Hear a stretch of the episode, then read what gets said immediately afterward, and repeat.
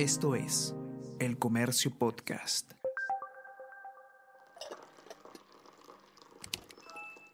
Hola, hola, ¿cómo están? Buenos días, espero que hayan amanecido bien. Está con ustedes Ariana Lira y hoy tenemos... Tenemos que hablar con Ariana Lira.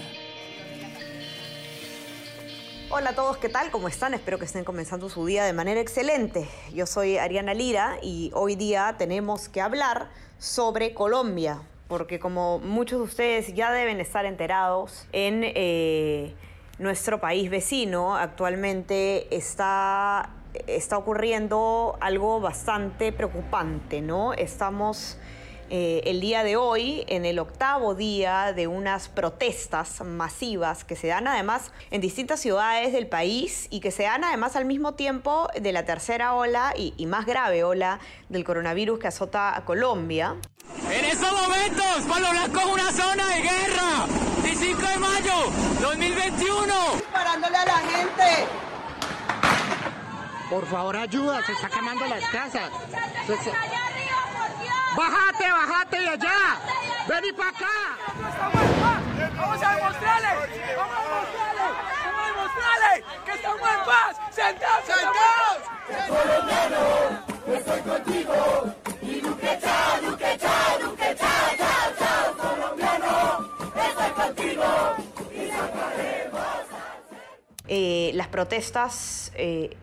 han alcanzado no solamente niveles de violencia, sino lo más grave de todo es que la Defensoría del Pueblo de, Colombia ha informado ya que hay al menos 24 personas que han fallecido en estas, en estas protestas entre eh, civiles y fuerzas del orden, ¿no? Hay muchísimas acusaciones muy graves de represión policial.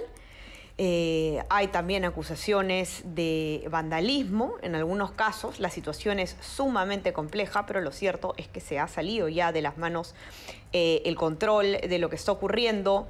Eh, la fuerza policial está actuando de manera absolutamente desproporcionada en muchos casos y la respuesta del gobierno de Iván Duque ha sido pues militarizar algunas de las ciudades de Colombia, lo cual evidentemente trae algunos problemas, pues eh, el, personal militar no está capacitado, ni es su función eh, velar, digamos, por la seguridad ciudadana, lo cual eh, suele traer, nos ha demostrado la historia, violaciones al, debido proceso, a los derechos humanos, y se, se complejiza un poco más la situación.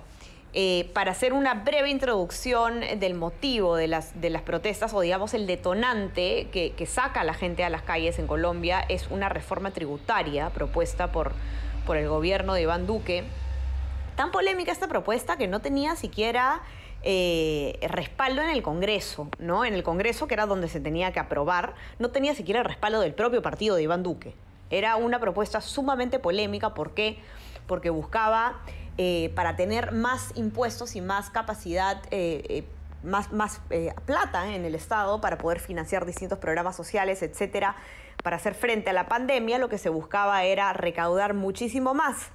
Y esta recaudación se basaba básicamente en ponerle un, el IVA, que es como un IGB, un impuesto a productos de la canasta básica, a algunos servicios además básicos también, como la luz, por ejemplo, y lo cual evidentemente en un contexto de grave crisis, crisis económica que afronta en este momento Colombia, era pues eh, un- una cachetada, digámoslo así, a, a- a la gente que estaba con, con dificultades económicas, ¿no? Poner impuestos en crisis nunca es una buena idea, dicen quienes más saben, y esto no era, no era poco, ¿no? Eran impuestos, eh, eran, eran impuestos de distintas maneras, también se buscaba ampliar la base tributaria del impuesto a la renta, es decir, que más personas paguen el impuesto a la renta, que ya tiene una tasa alta también, en este caso eran personas eh, que ganaban aproximadamente el equivalente de 600 dólares para arriba, iban a, iban a tener que pagar un fuerte monto en impuesto a la renta y evidentemente esto compl- complicaba aún más la ya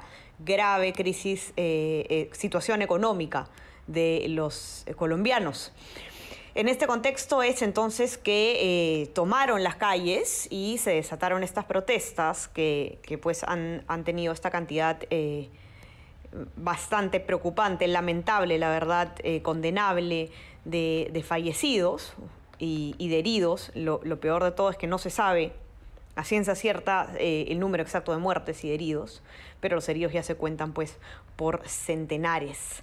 Así que vamos a conversar con Milagros Sasto, ustedes ya la conocen, periodista de la sección Mundo del Comercio, porque ella eh, ha hecho una entrevista a Arlene eh, Tickner, que es una politóloga de la Universidad del Rosario en Colombia, para hacer un análisis un poco más profundo sobre qué significa esto, ¿no? Digamos, ya sabemos por qué se, re- se- eh, desatan estas propuestas, pero ahora hay que conocer qué significa esto, eh, qué va a pasar, ¿no? Eh, Ya eh, Iván Duque ha retrocedido, ¿no? Él, eh, a, raíz de la presión social, retiró su propuesta de reforma tributaria, se está trabajando en una alternativa, sin embargo, la gente sigue en las calles y eh, lo que se pronostica es que esto va, las protestas van a continuar. ¿Por qué van a continuar?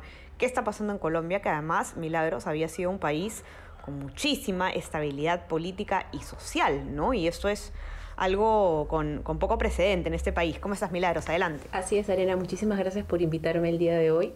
Como bien has contado a nuestros lectores, Colombia está en una situación realmente muy complicada que nos preocupa a todos los peruanos también porque compartimos la región y muchos de los problemas son comunes.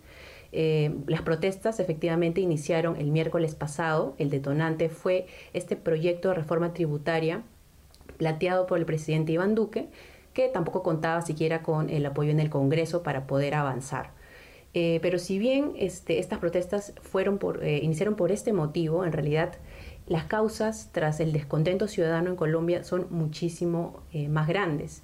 Lo más cierto que sabemos el día de hoy es que las protestas están bastante lejos de terminar. ¿Por qué? Porque este descontento por la reforma solamente ha servido como un, una manera de canalizar el, descontento por la pandemia que arrastraba problemas económicos, como también pasa en nuestro país, pero también muchos reclamos por cuestiones en reformas sanitarias, eh, también por el acceso a diferentes servicios básicos, también está la causa feminista, también está el reclamo de la comunidad afro, de la comunidad indígena y también un enorme descontento por lo que se conoce como represión militar en Colombia. De hecho, est estas protestas han puesto de relieve el gran problema que representa para Colombia eh, el, abuso de la fuerza de parte de la policía y es por lo que, eh, por eso mismo que hoy se cuentan al menos 24 muertos, como bien decías, según la Defensoría del Pueblo, aunque las organizaciones sociales en realidad manejan cifras mucho más altas, ¿no?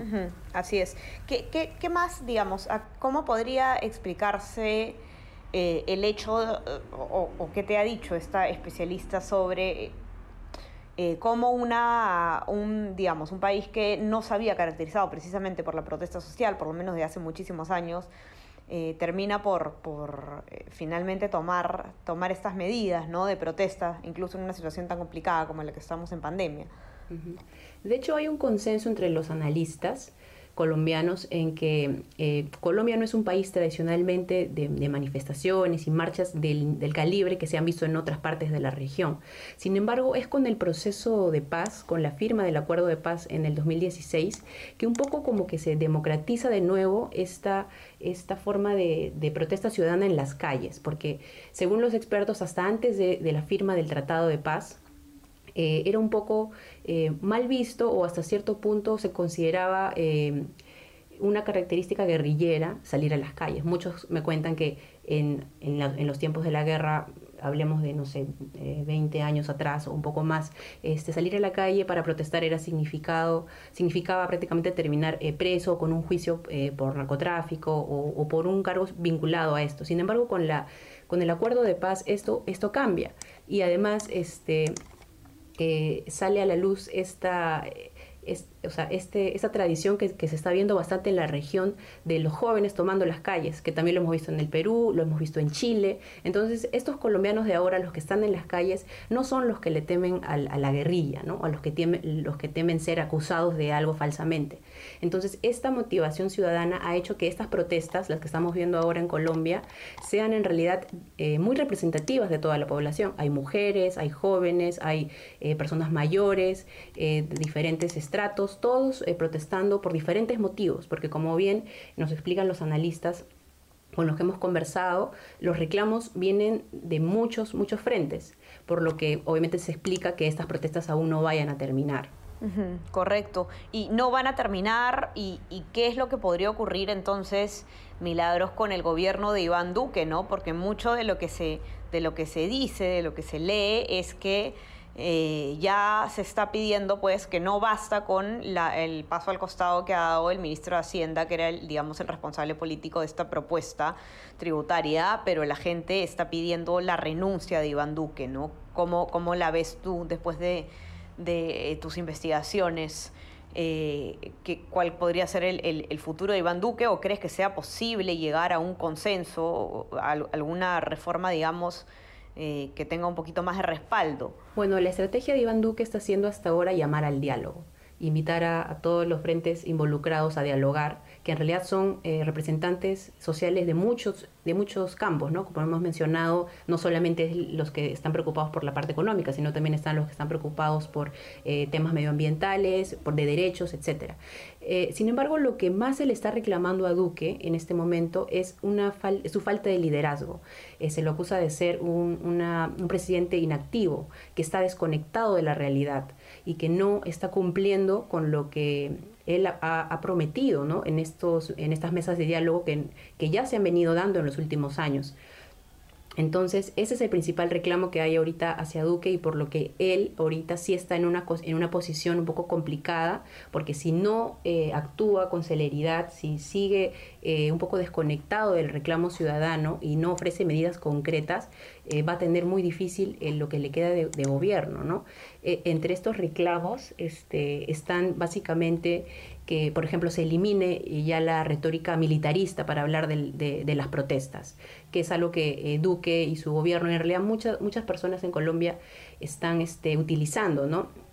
Por ejemplo, el, el día de hoy el presidente, este miércoles el presidente Duque dijo que el terrorismo urbano se encuentra financiado por mafias del narcotráfico. La amenaza vandálica que enfrentamos consiste en una organización criminal que se esconde detrás de legítimas aspiraciones sociales para desestabilizar a la sociedad, generar terror en la ciudadanía y distraer las acciones de la fuerza pública.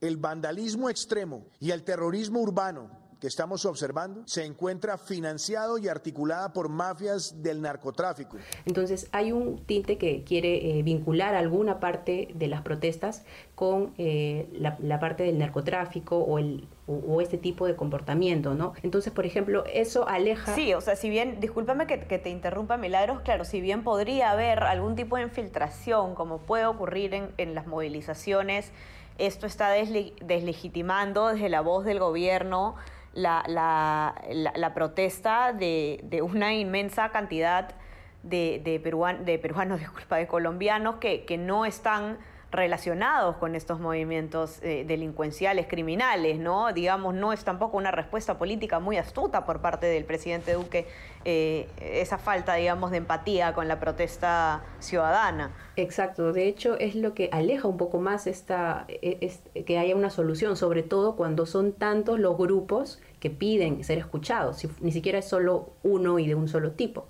Entonces, claro, es, no, no es muy este, acertado hacerlo en este momento. De hecho, hoy también el presidente Duque dijo que no descarta generar o anunciar un estado de conmoción al interior del país, lo cual también le permitiría este, incluso expedir leyes o decretos, y eso tampoco se ve bien en este momento, porque lo que quiere la ciudadanía son primer- en primer lugar ser escuchados y luego este, que sus reclamos eh, empiecen a caminar en, la vía de volverse hechos reales, ¿no? Correcto, correcto. ¿Qué es lo que entonces eh, eh, debemos... ah, Un, tema importante también para, para antes de, de poder terminar, ¿no? que es el hecho de que de el momento en el que se encuentra Colombia políticamente ahora, que es a un año de elecciones generales, si no me equivoco, milagros, ¿no? De hecho, eh, todo lo que está ocurriendo hoy día va a estar inevitablemente eh, pintado con un tinte electoral, ¿no? Eh, ¿cómo, ¿Cómo podría esto afectar, digamos, el, el- el- proceso electoral colombiano del próximo año? De hecho, la reforma, la que, se, la que fracasó finalmente porque fue retirada, eh, estaba siendo criticada incluso por el propio partido de Duque, el Centro Democrático, que es el partido del expresidente Álvaro Uribe, que es mentor de Duque.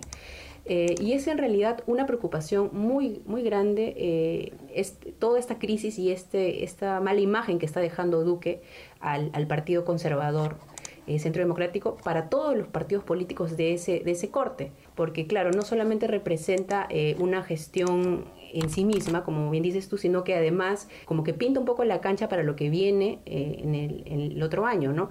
deja un poco de duda sobre quién podría ser ahora el relevo de Duque, que va a tener que reflotar este, todo este, esta propuesta, la propuesta de su partido. Entonces, claro, no es el escenario ideal ni para Duque ni para el Centro Democrático, y plantea muchas dudas en, en cuanto a la, a la, viabilidad de una reelección de este partido. Así es. Un abrazo desde aquí para nuestros hermanos colombianos, un llamado a, al respeto al derecho a la protesta, a la protesta pacífica eh, y a la no represión policial que tanto daño ha causado. Nosotros mismos lo hemos vivido hace poco. Los que quieran eh, leer esta entrevista muy interesante, hecha por Milagros, la pueden encontrar en nuestra web, elcomercio.p, y en nuestra versión impresa, los que tengan acceso, y también todo el seguimiento sobre eh, lo que está ocurriendo en este momento en Colombia. Hay que estar muy atentos en nuestra región. todo lo que ocurre en un país incide en los demás, así que a seguirlo de muy cerca. Milagros, te mando un abrazo y te agradezco mucho por haber estado aquí. Que tengas un excelente día. Igualmente, Ariana, un saludo para todos nuestros oyentes. no se olviden que pueden suscribirse todos a nuestras plataformas. Estamos en Spotify y en Apple Podcast y también en, a nuestro WhatsApp, El Comercio Te Informa, para recibir lo mejor de nuestro contenido a lo largo del día. Que tengan un excelente día y estamos conversando mañana. Chao, chao, cuídense. Esto fue Tenemos que hablar.